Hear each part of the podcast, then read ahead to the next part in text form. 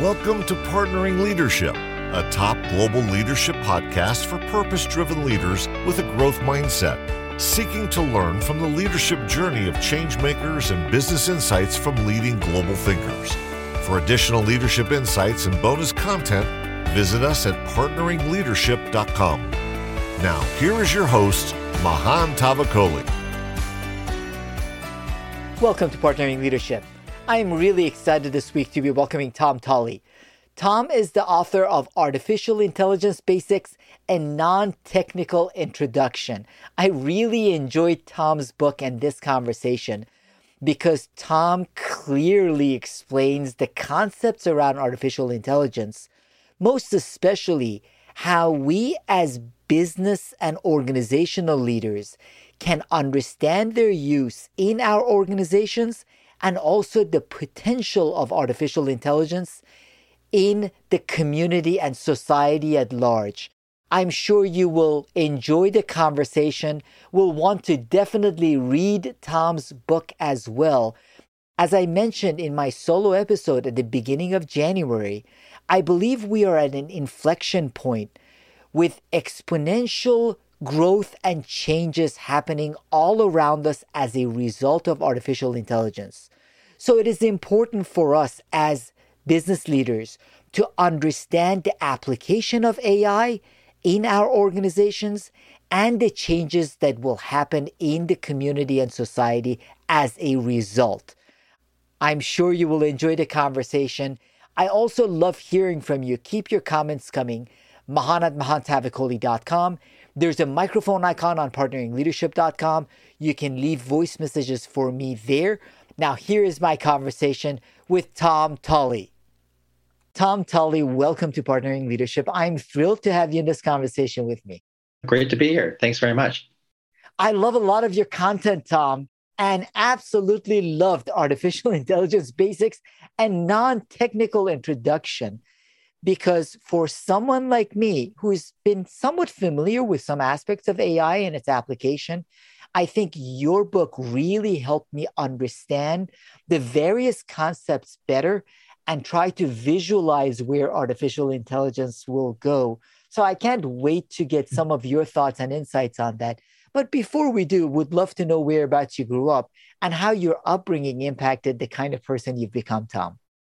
Thanks again for reading my book. That was the purpose is uh, for the rest of us who aren't data scientists to understand what's happening out there with this new technology. The thing is that in terms of my background, I grew up in Southern California around the Pasadena area, just a typical kid. He was probably in the early 1980s. And my dad, he didn't tell me he was going to buy me a computer, but he bought one. He put it on my desk and he left the room and I looked at that computer for a couple days and was not sure what to do with it. That was my dad's way of saying, you figure it out. That's the whole point of this whole process. So I started tinkering with it and I learned basic. I started to actually create my own computer programs and started publishing them. It was a lot of fun and I just fell in love with it.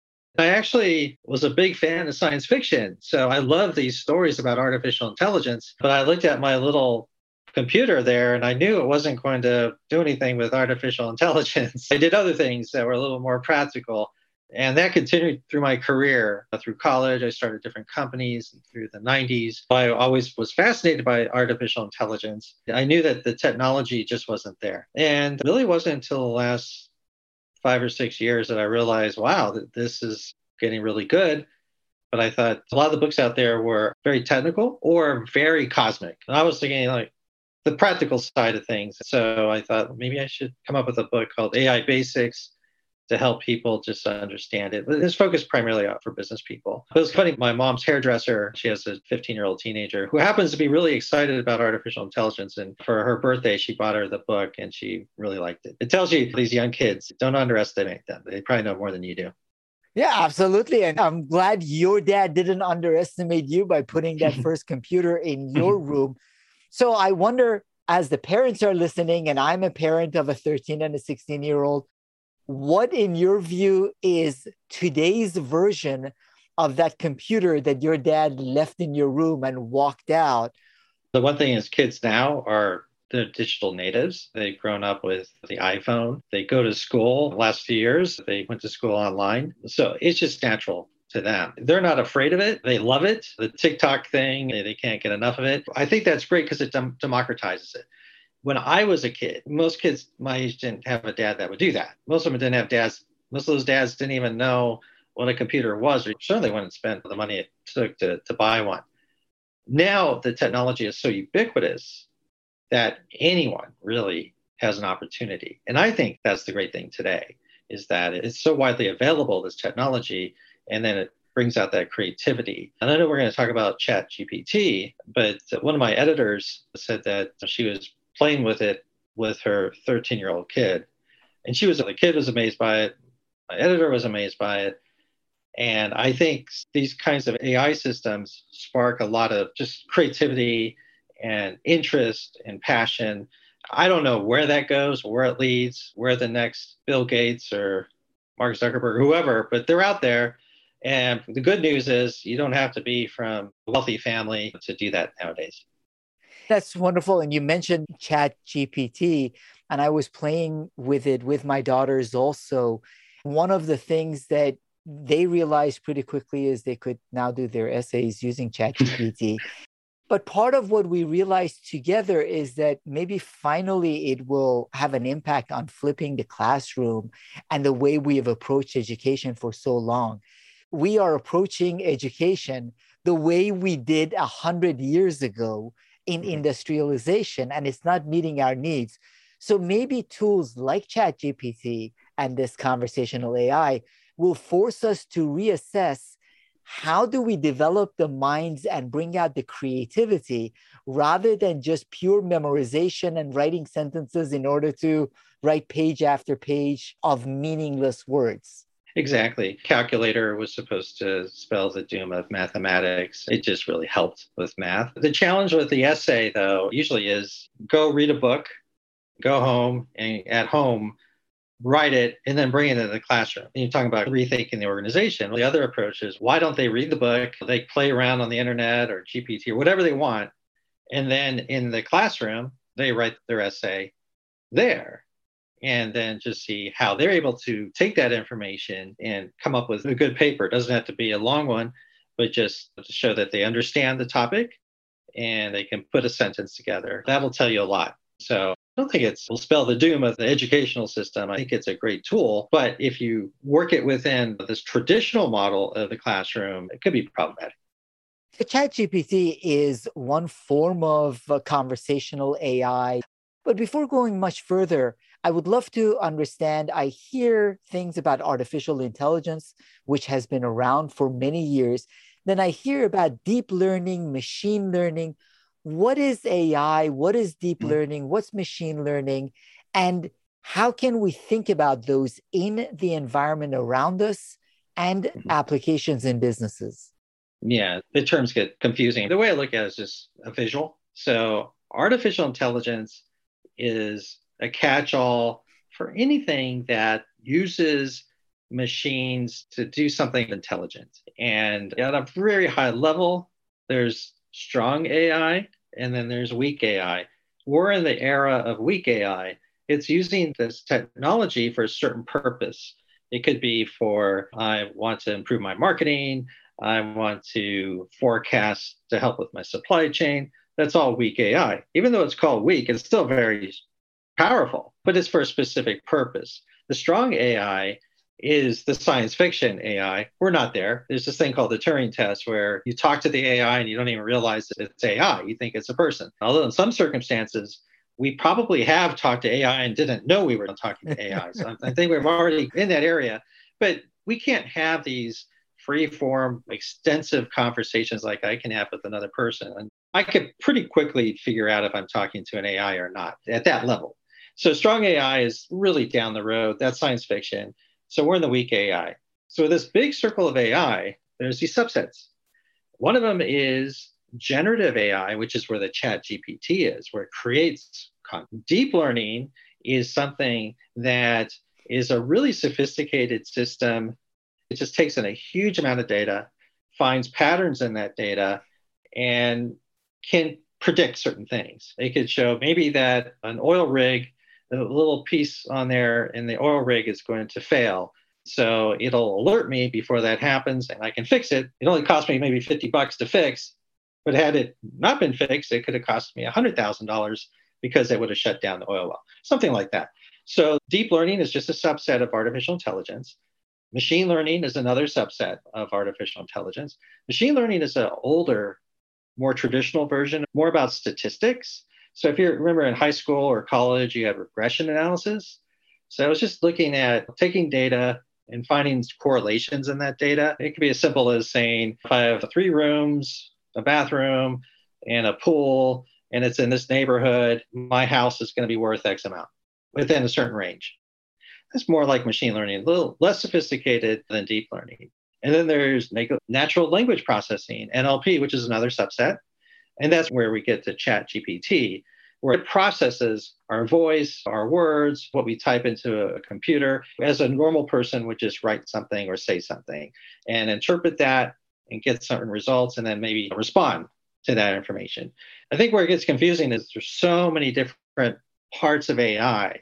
It's all under one umbrella of AI. So you just look at that big circle, and then there's these smaller circles, these subsets like deep learning, machine learning, natural language processing, generative AI, and so forth that make that whole. So that's how I look at it. But you don't have to get too deep on it because really at the end of the day, it's taking data, it's applying some math to it, an algorithm, and getting a result. Basically, that's what it's about. Now, it can get really complicated and you can have all kinds of really sophisticated analysis, but that's really the concept. So the functionality of what you just mentioned, taking that data, applying some math to it and getting some results, we see it all around us in the world. In your book, you start out with the example of the different forms of AI that Uber uses just in the simple app that we use on an ongoing basis whenever we use Uber. So, what are those applications? Just so we start understanding that AI is not this vague concept, it's already in our lives all mm-hmm. around us. Yeah, Uber is a great example. Most people have used Uber. It's actually a very complicated math problem to figure out the demand for something and the availability of drivers and coordinating all that. It really at the other end of Uber is a really sophisticated AI or machine learning or deep learning model that takes all that information and makes everything work. TikTok that's a little controversial right now because of China's involvement, but it's uncanny because it seems to always give you videos you want to watch. But what it does is it basically the data that is created from the viewing habits of its users from you and other users or users like you. And then it will then analyze a certain video and see does it fall within certain metrics or certain criteria? And they'll say, yes, it does really well. Let's show that next video to that user. And before you know it, that person's addicted. So TikTok is one of the most sophisticated AI systems at scale and it's real time. That's the other thing, too. It's one thing to just take a lot of data, do some analysis, and come up with some results. Try doing that in real time. Again, with Uber, try doing that when there's someone outside waiting for a car or someone that's just sitting around looking at their phone and looking at videos. That's tough.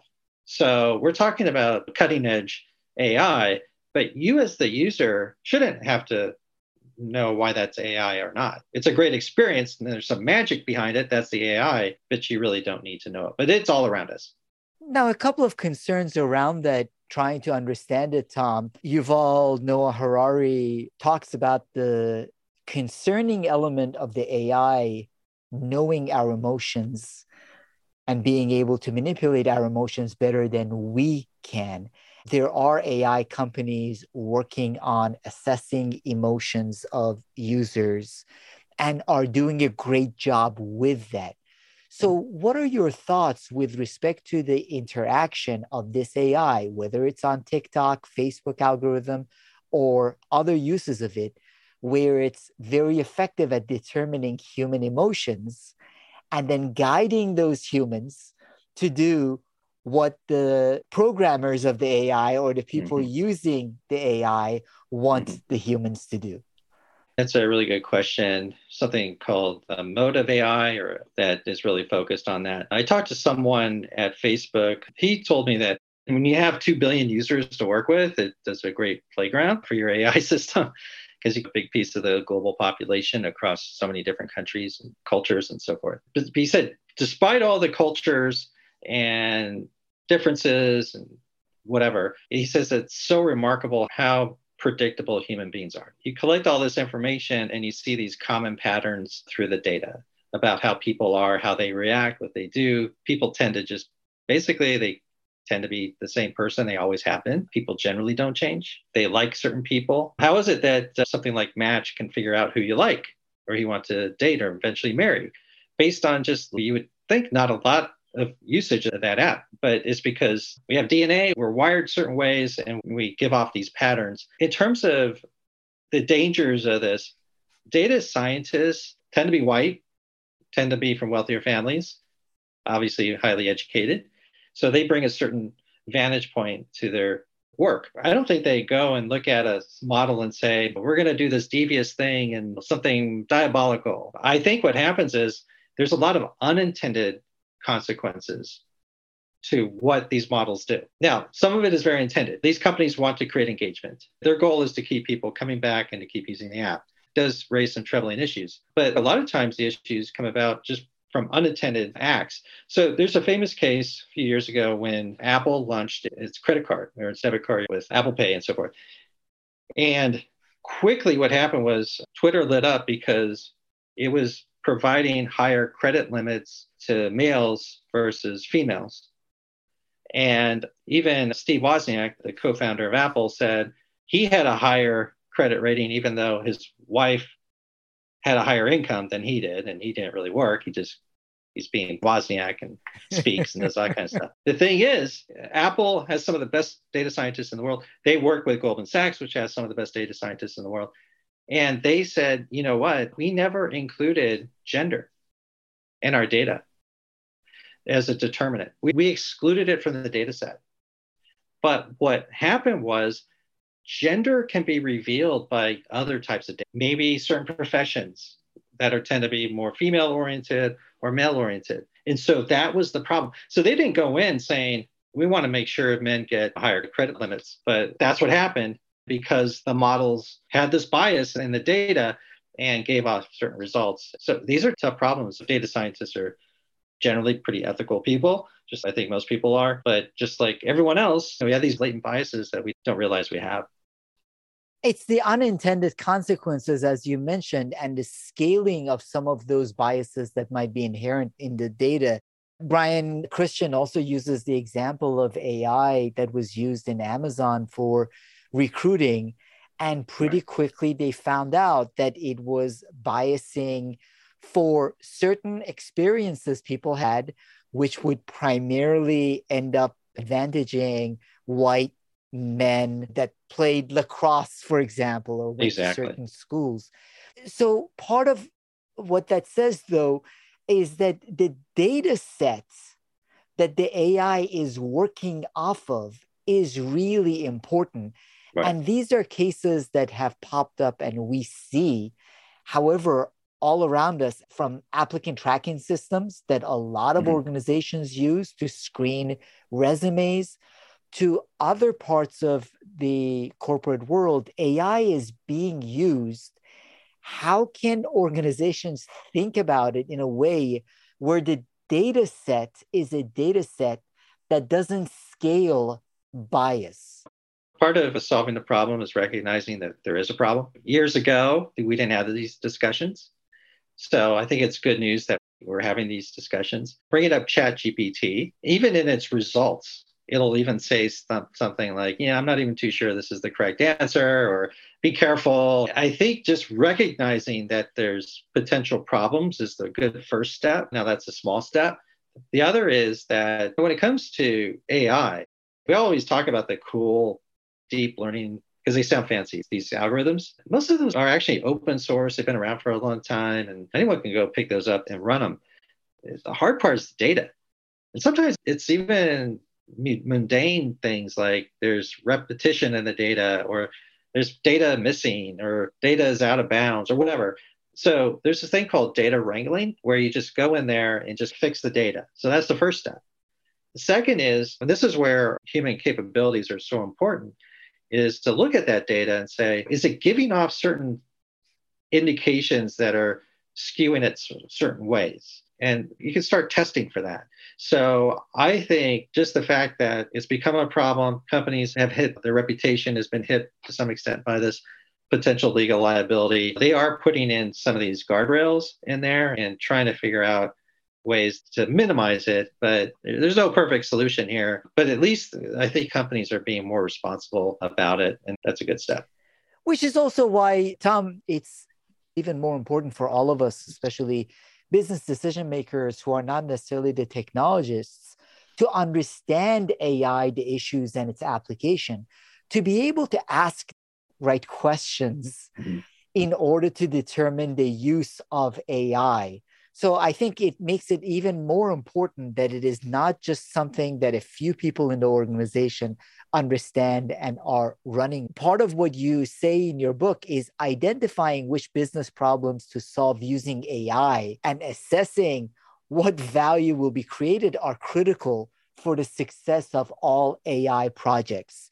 So, as CEOs and executives in organizations of various sizes, as they're thinking about their business issues and business problems, what are the ones that at this point lend themselves most effectively to testing application and understanding through artificial intelligence? I think the first step is to just evaluate your company and look at your processes and so forth, and don't do a custom project. Look for off the shelf products first. You mentioned chatbots. There's a lot of chatbots out there that do quite well. That You don't have to go and create your own chatbot. In fact, there's, there's hundreds, maybe thousands of different chatbots on the market. The hard part is just trying to find the one. But so you could get that chatbot, put it on your website, and then start to train it for certain things that are particular to your business, and then evolve that. So I think the idea is to look at a specific part of your business and then see if there's off the shelf technology that you can use and maybe you can adjust and tweak it and improve it over time and that'll be your kind of your first step down the road to ai now over time as you build those muscles maybe you can do your own custom project. The other thing too is looking at where do you have your data? Where are, are you creating a lot of data in certain areas that's another place to look for AI. If you have salespeople and they're creating a lot of data, how can you use that to improve their performance and their productivity?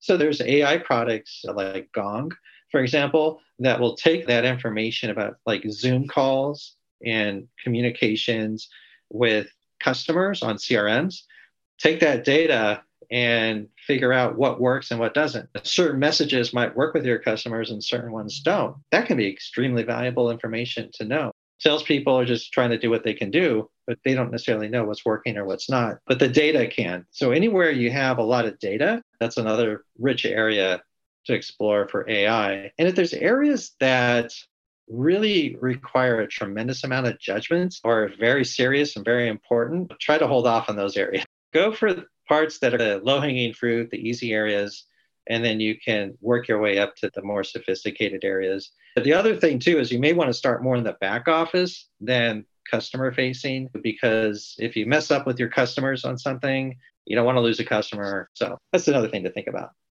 I appreciate those recommendations, which is look back office first.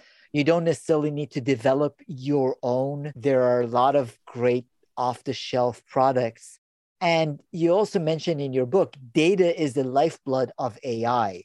So you look at a place in the organization where there is a lot of data, which then provides the opportunity for AI to find those patterns, which then you, as a human executive, can gauge whether that's of value or not and how to adjust it. So I right. really appreciate those thoughts on the application of it. Now, for me, Tom, I'm shocked at the capability of GPT at this point, knowing that they have the next version ready, which is supposedly five times even stronger than this one. and thinking about its applications in organizations and the potential disruption in a lot of different jobs and roles that we currently have. Would love to get some of your thoughts and perspectives. And I know it mm-hmm. has opportunities for improvement, but at this point, this level of conversational AI that ChatGPT has, how can it be used by organizations? And what are the types of disruptions in our organizations and business world as a result of this capability? If you're new to AI, you don't want to do custom projects. The first step would not be to use Chat GPT for your own business per se, but it's probably next year will get even exponentially more powerful than it is today, which is a scary thought to think about. I think the GPT-3 has 175 billion parameters in it. The GPT 3.5, we're not sure how many parameters are in there, but it's obviously more. Chat GPT uses GPT 3.5.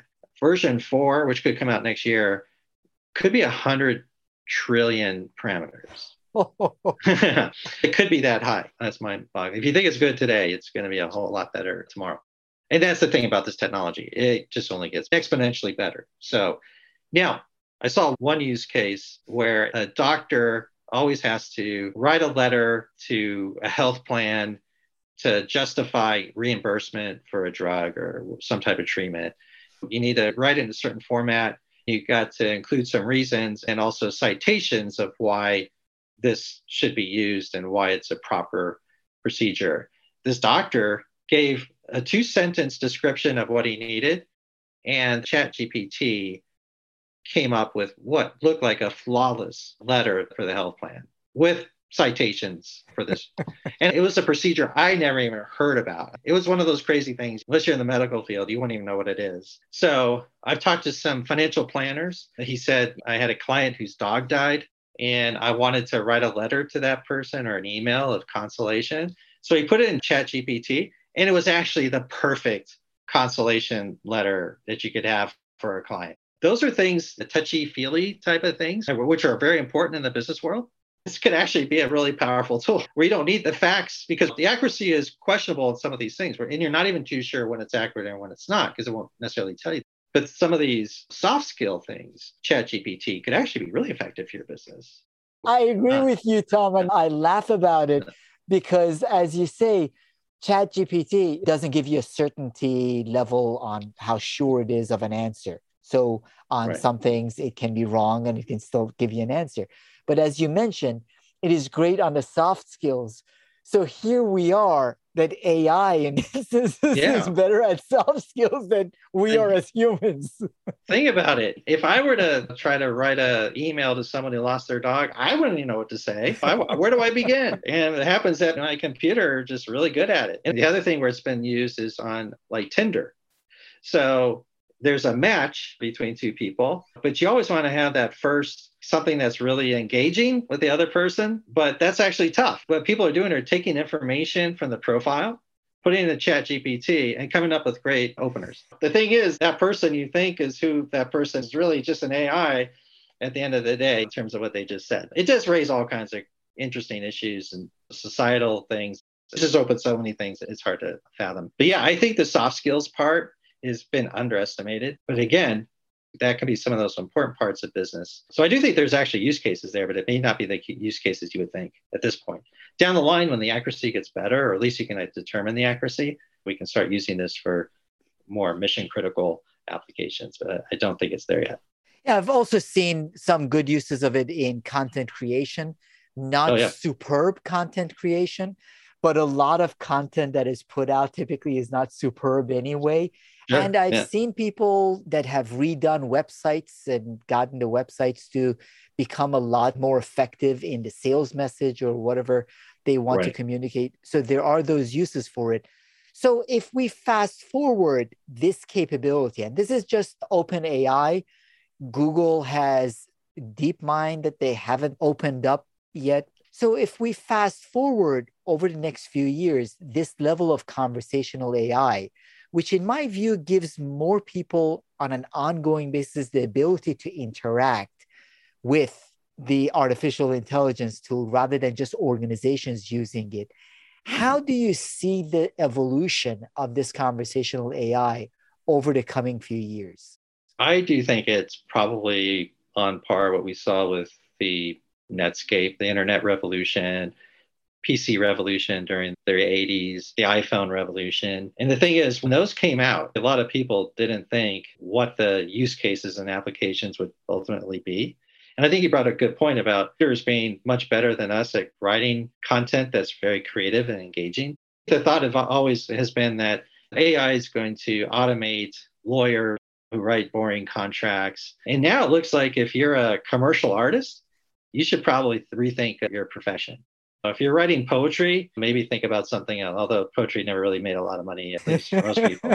But it's these creative fields that are under the gun because this technology has gotten to the point where it's just very good. And it's just a start. We're, we just started on this journey. It's just going to get better and better. Where we're going to be in a few years, I would say that the people at OpenAI don't even know the answer to that question. But they've been clever because I think they realized this technology got to a certain point where it was very general purpose, good and effective. And then they launched it because it could have been a huge fail. I think that the timing was just about right for it. And now it's just up to our own creativity, which is amazing, to take in directions we just never thought it would go. These things that we're talking about today, when I was writing this book, I never thought of that. Things like that.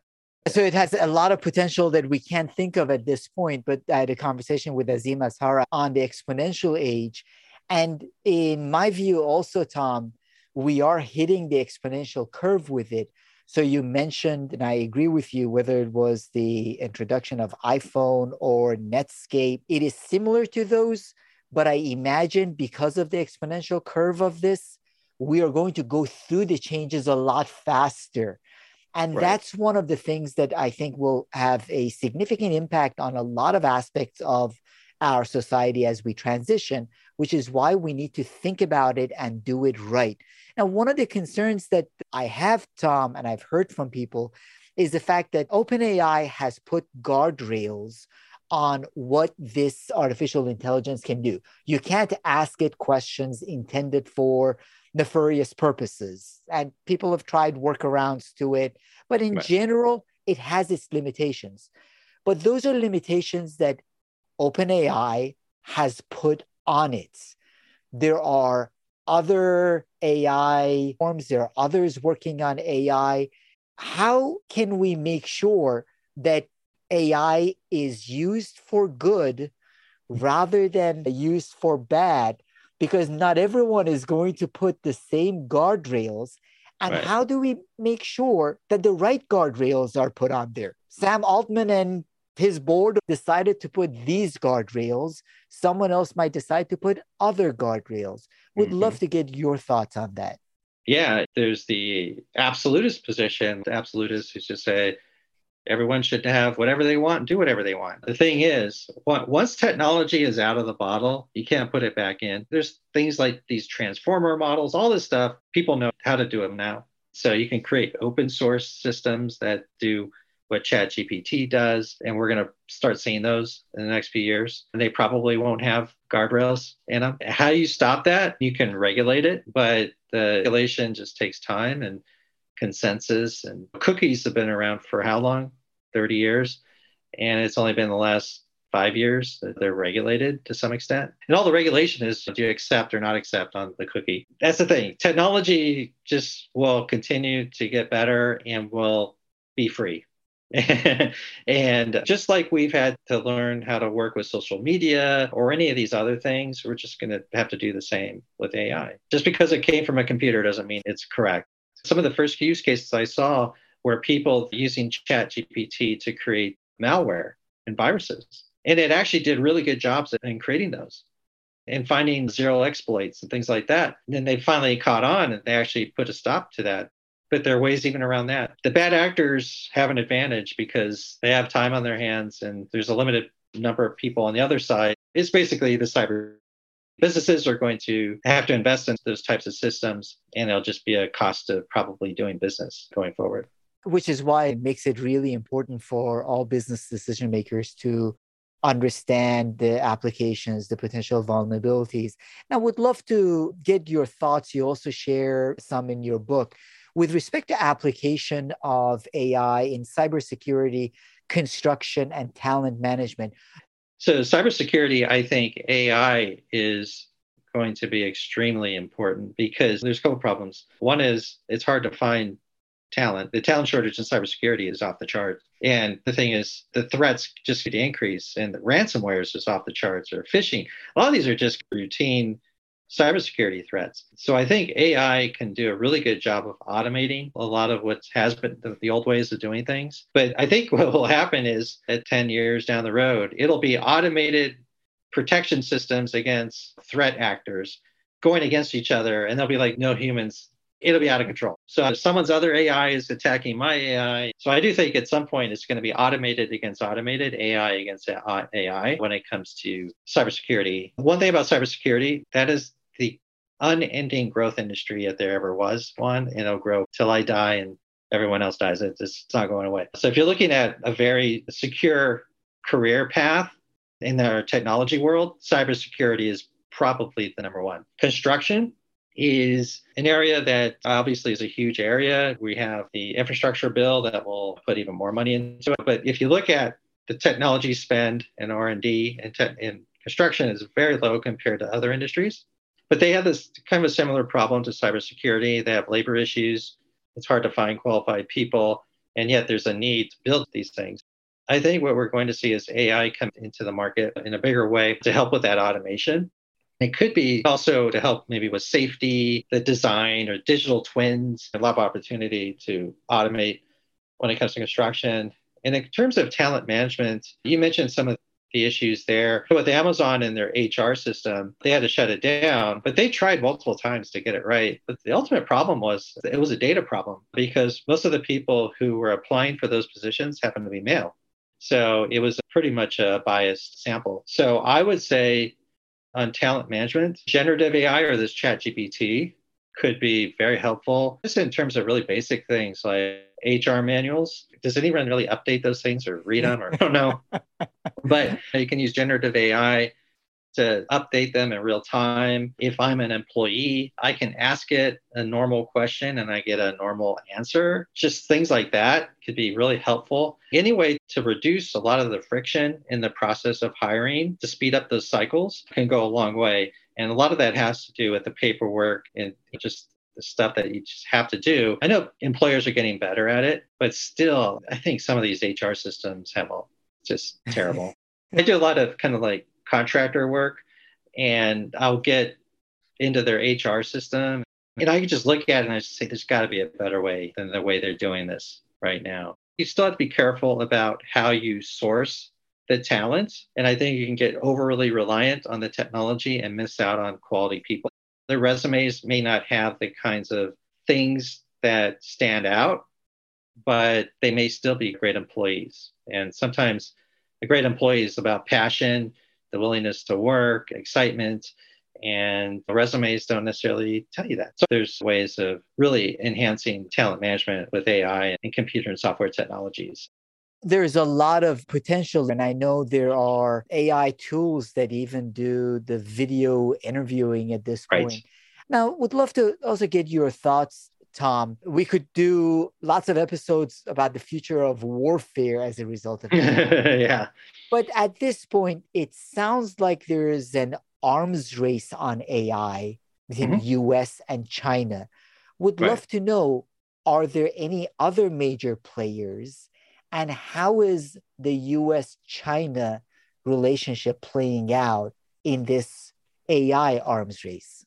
Europe is another block that's been uh, trying to invest more in AI. You can even look at Canada. A lot of the innovations in AI have come from Canada in the last 20 years. Geoffrey Hinton and these great universities that they have. One thing about what COVID has taught us is that we're not the only game in town. There's smart people all around the world. China, they train so many engineers and that they're investing a huge amount into AI. The two main powers when it comes to AI are the United States and China and the relations between the two countries Maybe it's stabilized to some extent. Clearly, it's kind of a bit of a cold war between the two. And that war is more on the digital side. And one thing which is also often missed about this is that AI requires really sophisticated computers, not just software. You got to have a computer to run the software.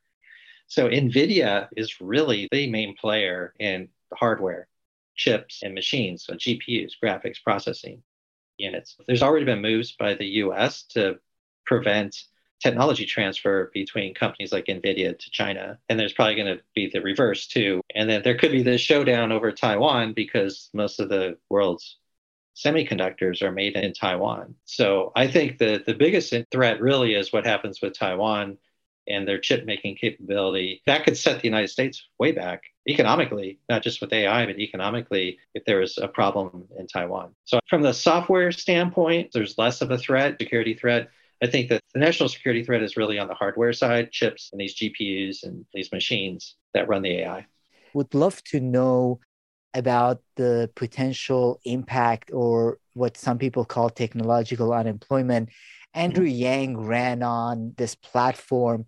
There have been a lot of people from Silicon Valley talking about universal basic income, and they have closer to a doomsday scenario, not exactly doomsday scenario, mm-hmm. in essence saying over the coming years, we need to transition because AI is going to take all of our jobs. There are mm-hmm. also techno optimists that say every time that has happened with cars, with steam engines, people say no one will have jobs and new jobs mm-hmm. are created. Would love to get your thoughts on the impact of artificial intelligence on the future of work. Mm-hmm. John Maynard Keynes, the great economist, wrote a paper in the 30s where he called it the 15 hour work week and he says his grandchildren would have the 15 hour work week, which is interesting because he was gay. He didn't have any grandchildren, but they NPR interviewed his brother's grandchildren or sisters, and then they were all working like 50, 60, 70 hours a week. But I think he was onto something. His idea was machines and automation would create less of a need for human labor. I do think that the chat GPT has shown us that we're very predictable as people. We may not be as unique as we think either. And I think a part of this whole debate is our self delusion about how great we are as people. And these machines, and I've done stories about this, and oh, they'll never take my job. Yeah, it, it could never give you copy or whatever, tell you hold your hand or whatever. There's a lot of truth to that. And I even I talked to someone who's in Silicon Valley, he's a top founder of a company, and he told me that the jobs that will be the last to go are those like nursing. He said a doctor would probably be automated before a nurse because what is a doctor? A lot of times, doctor just does some tests and prescribes you some medicine, and a lot of it could be automated. Whereas the nurse is actually has to take care of somebody, and robots probably famous last words, but robots probably would take a while to do that. So I do think at some point a lot of what we do as work and for labor is going to be automated away. I don't know when that time comes, but I do think at some point, given the power of the technology, it will happen. And businesses are going to make it happen because if I can use a machine to do something, or I hire an employee for a hundred thousand a year, and it costs me a couple hundred bucks to do this on the machine, I'm going to do it on the machine. So, what that means for society is we'll probably have a lot of free time on our hands. The other scary part is there probably will be a concentration of wealth and a very small number of people, and the rest will not. And there would probably be an element of this is not a fair society. I think that's quite a ways down the road, but I do think it, it'll happen at some point. So it's important for us to have these conversations. And in the interim, it's important for us to constantly learn about it and its application in our organizations. In addition to your book, Tom, and following your work, are there any resources you typically find yourself recommending to mm-hmm. people who are not super technical AI? First, Chat GPT. Ask it a question. I've asked it different AI questions. Gets it pretty good. The other thing too is some people are visual learners. YouTube is a great tool. So if I wanted to know what deep learning is or what hidden layers are, a great place is just go to YouTube, type it in, and then some of these have really cool cartoons and descriptions. It really brings it to life. So I think YouTube is another good resource. There's online courses like at Udemy if you want to go deeper into it, you can do things like that. The courses might be 20 bucks or 10 bucks, not too expensive. More than enough resources out there to learn about this. That's definitely the case. First and foremost, reading your book and following your content, Tom, where can the audience find out more about you and your work? I do have a website. I just put my name, T O M T A U L I dot com, and it has links to my books there and then content. And you could go to Twitter at T A U L I. And anytime I write something, I'll post it on Twitter. So you could always follow me that way too. I really appreciate it, Tom. I enjoyed your book a lot. I've loved reading the articles that you've posted on your uh, website and the content you create. And the foreword that you have by Sridhar Vembu, a mm-hmm. co-founder mm-hmm. of at the beginning of your book, captures the essence of it that AI, if handled correctly, can act as a sweeping, democratizing force. It has and will eliminate from our lives the drudgery of the past and free up a hmm. tremendous amount of human energy and capital. But that if is far from certain. AI executed irresponsibly has the power to destabilize large parts of the world economy by causing, as many people fear, a shrinking workforce, reduced purchasing power for the middle class, and an economy without a wide and stable base fueled by an endless debt spiral. So I really appreciate your writing, Tom Taulli, in Artificial Intelligence Basics and Non Technical Introduction and the articles that you've written that help more of us, including business leaders, understand AI so we can apply it for good in our organizations and community. Thank you so much for joining this conversation, Tom Taulli. Great. Thank you very much. You have been listening to Partnering Leadership with your host, Mahan Tavakoli. If you enjoyed this episode, please leave a rating and review of the podcast on your favorite podcasting app and forward the conversation to a friend or colleague so you can help more people discover their purpose, grow professionally with meaning, and have a greater impact. For additional leadership insights and bonus content, visit us at partneringleadership.com.